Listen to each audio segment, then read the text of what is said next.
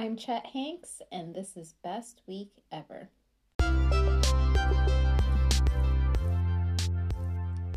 Hey guys, thanks so much for tuning in. This week we are going to talk about the Tina Turner documentary that's up on HBO Max. Ariana Grande joining The Voice. We're also going to be talking about the new Zola trailer, which I'm very excited about. And we will end it with our Best Week and Worst Week Ever award. The Tina Turner documentary on HBO Max is absolutely one of the best documentaries I've ever seen. There are four parts to the documentary. Ike and Tina's story. It starts with the story of her rise to fame. 16 years old, she saw Ike play and instantly became a groupie. To paraphrase it at the least, um, he completely ignored her till the day she sang on stage. From there, it explains the cool behind scenes stories of the shows but it also shows the sad story of the domestic abuse between Ike and Tina.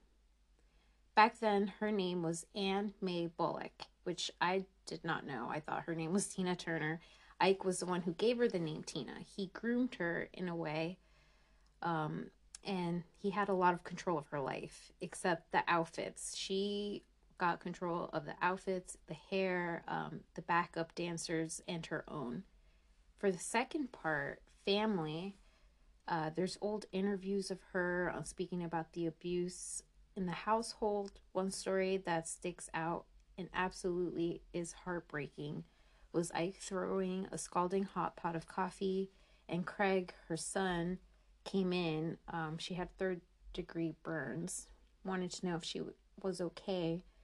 Um, Craig, her son, never forgave his father Ike since that day the story is just so sad and it's also um, that segment talks about the breaking away of tina away from ike um, she was very brave and in this documentary you can see it's hard for her to explain when she left um, we've already covered the question like why did you stay why didn't you leave between the journalism and um, media in this documentary, she constantly repeats she wanted to tell her story so she can be end with it, so she can just finish and never talk about it again.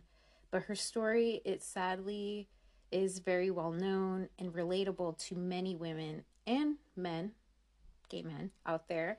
She became an icon for her freedom and for her voice. At the end of the day, she did leave Ike. It took a lot for her to do that. She tells you in the story the day of when she left. Um, she gave Ike everything in the divorce but her name. She kept the name Tina Turner. She knew what she can do with that name. Um, but everything else the money, the rights to the hits she gave it all for her freedom. Which starts with part three the comeback um, Tina works her ass off. Again, she's left with no penny or help with her kids. She has about like four of them from Ike after the divorce. So she worked in TV shows, game shows, Vegas shows for a while. That's why um, I loved Nick at Nite. I think I've mentioned that already.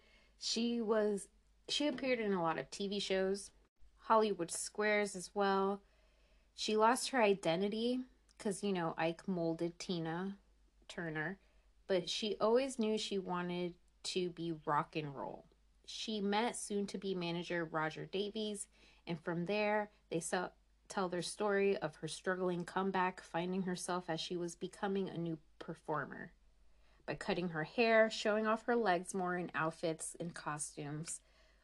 What's Love Got to Do with It was a cover from a British pop band. Did you guys know that?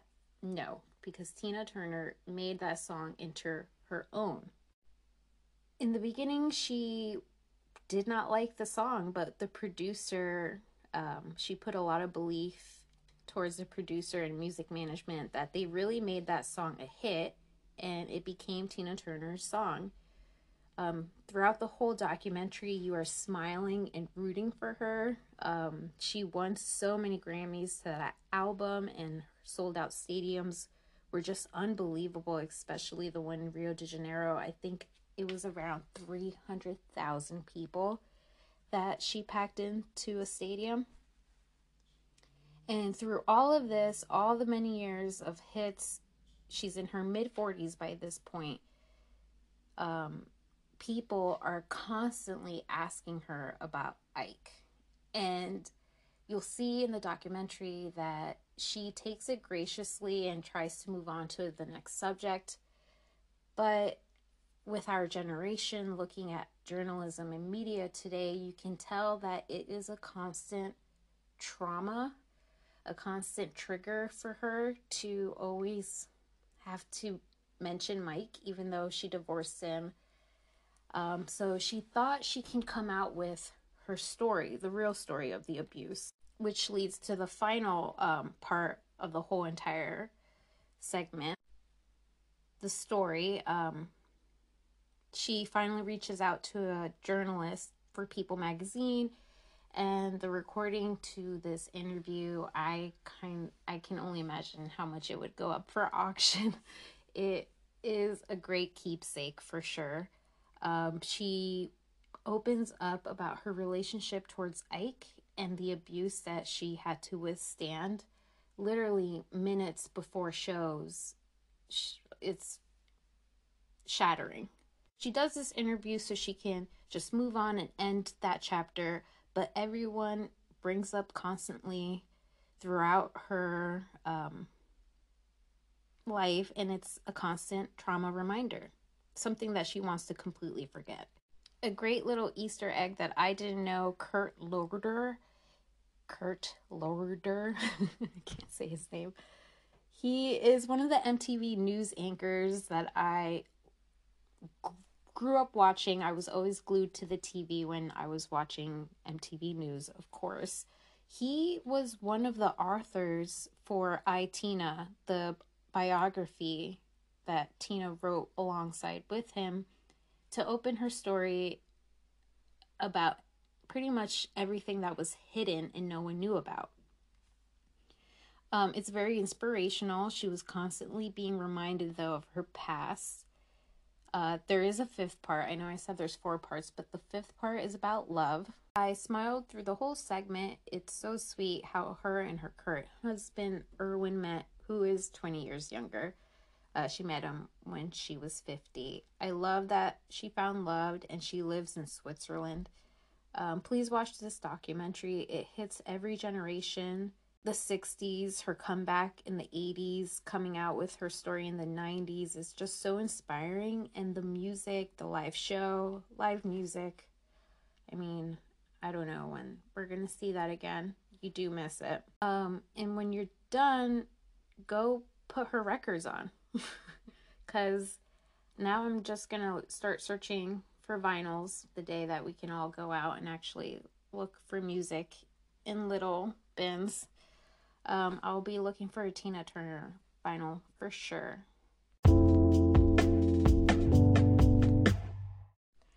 Ariana Grande on The Voice. First of all, I'm a huge fan of her musically, but I can't imagine her on his show. She's a diva, and graciously so, she is a diva. But that being said, she likes to be filmed on her left side. I can see that show accommodating that because of how they are positioned in the show but I can't vocally see her in that show. I wish she can do skits again in Saturday Night Live, but you know, I'm sure she's banned there till Pete Davidson pieces out. But I don't watch The Voice, my parents do. And now, since I am an Arianator, I'm gonna have to tune in. I wish her lots of luck. She's been through a lot and she seems so happy right now. I don't want that to be ruined. I can totally see her mom maybe pushing her to do this show. Otherwise, I guess I'll be tuning in. Alright, so I'm really excited to talk about this. It's the Zola trailer. I'm going to put the link in our description episode so you can watch the trailer. It has Taylour Paige. She's playing Zola. It's based on a true story, a Twitter thread that happened back all the way in 2015. It is insane. For this tweet, um, it to go viral. Um, it's crazy. And now it's going to be on an A24 Films movie. Colman Domingo, who plays a pimp named X in the Twitter thread, his name is Z. He is giving me Keith David vibes, Big Tim from Requiem for a Dream vibes, super dark and creepy and scary. Differences this character is based on a true person because this whole cast is real. Colman Domingo is from Euphoria. He is um, the sponsor, kind of. He was the guy from the last episode with Rue in the diner. Pretty much helps her with her addiction. Um, he this year he's been perfect, playing perfect roles, cameoing here and there. Yeah. Um. Anyway, he's in this film. the girl who wrote and tweet A'Ziah King produced this film because you know she wrote it. Um, it happened six years ago, and when I read this, I remember reading this back when I was in Indonesia out loud to my ex boyfriend at the time. It was just a crazy tweet that went viral and the format that A24 Productions is just a beautiful cinematography. It has like a thriller to it as well. This spotlight on A'Ziah King has really made her breakthrough on filming. She is, like I said, producing this film, and I can't wait for her to produce and write more films. Um, I will be putting the link as well to the Twitter thread. That way, you can see how this is going to end. It's crazy.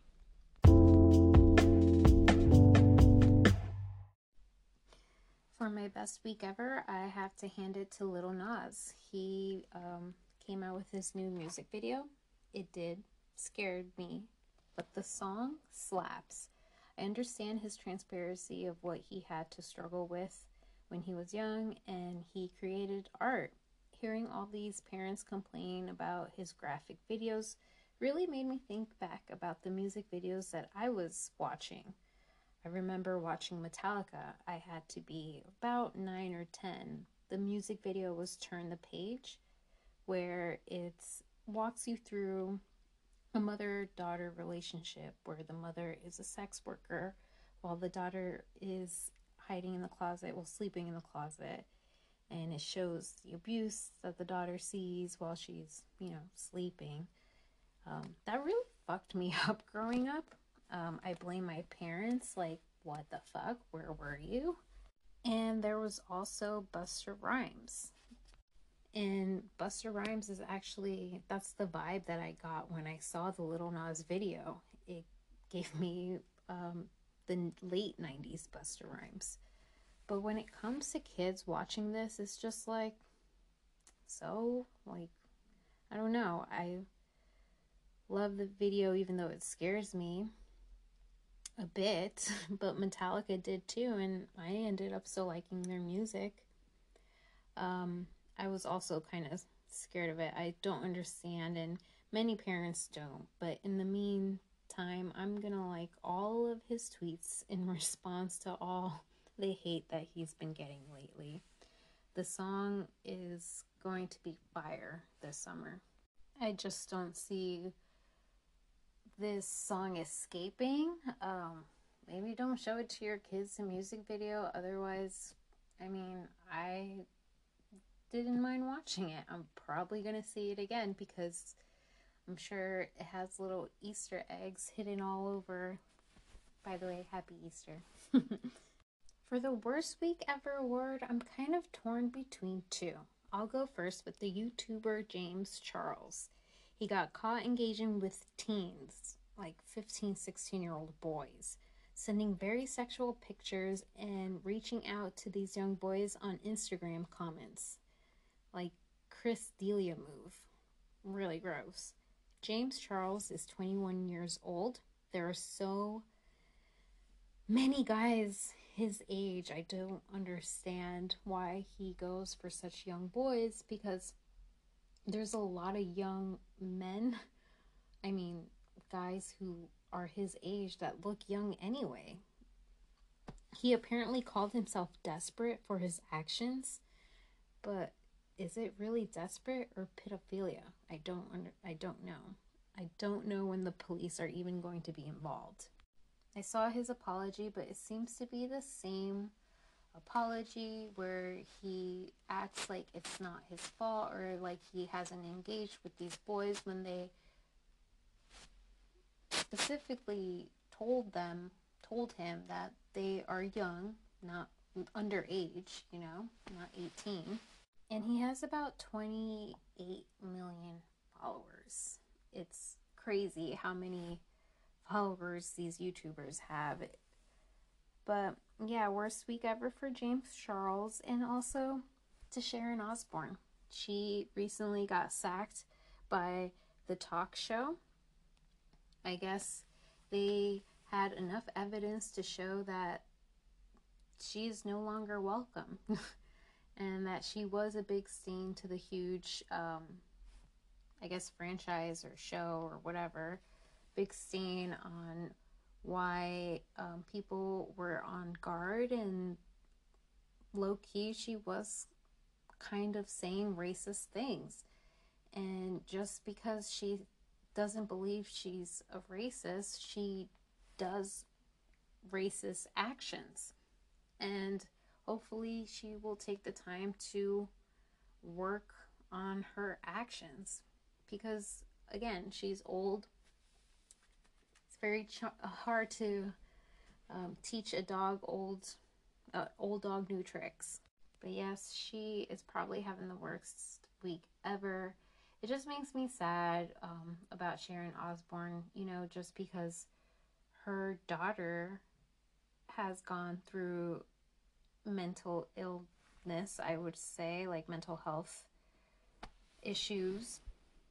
And you would think she would be a little bit you know, um, sympathetic towards the whole Meghan Markle and Piers Morgan's because I know for a fact if someone went after her daughter the way Piers Morgan did, she would not be defending Piers Morgan at all. That's that's the biggest issue with Sharon Osbourne to me. I feel like if tables were to be turned in her favor, not in her favor, I mean like um she would be singing a whole different tune. So, yes, worst week ever to James Charles and Sharon Osbourne. Sucks to be them right now. And that is all for today's episode. Um, I will be catching up on more TV. Honestly, guys, the Tina Turner documentary was such a treat for me. It was a lux- luxury watch. Um, I'm gonna see if I can see The Nanny, which is now on HBO Max. Hello. Can't wait to see that. But I am also catching up on my Bob's Burgers, Simpsons. Um, there's another cartoon I know that about, but that I'm watching. Oh, yeah, Family Guy. But Family Guy is like something I put in the background now I don't know, I guess my humor has changed as I've grown up a bit. But I will catch you next week for Best Week Ever. And I hope you guys have a great weekend.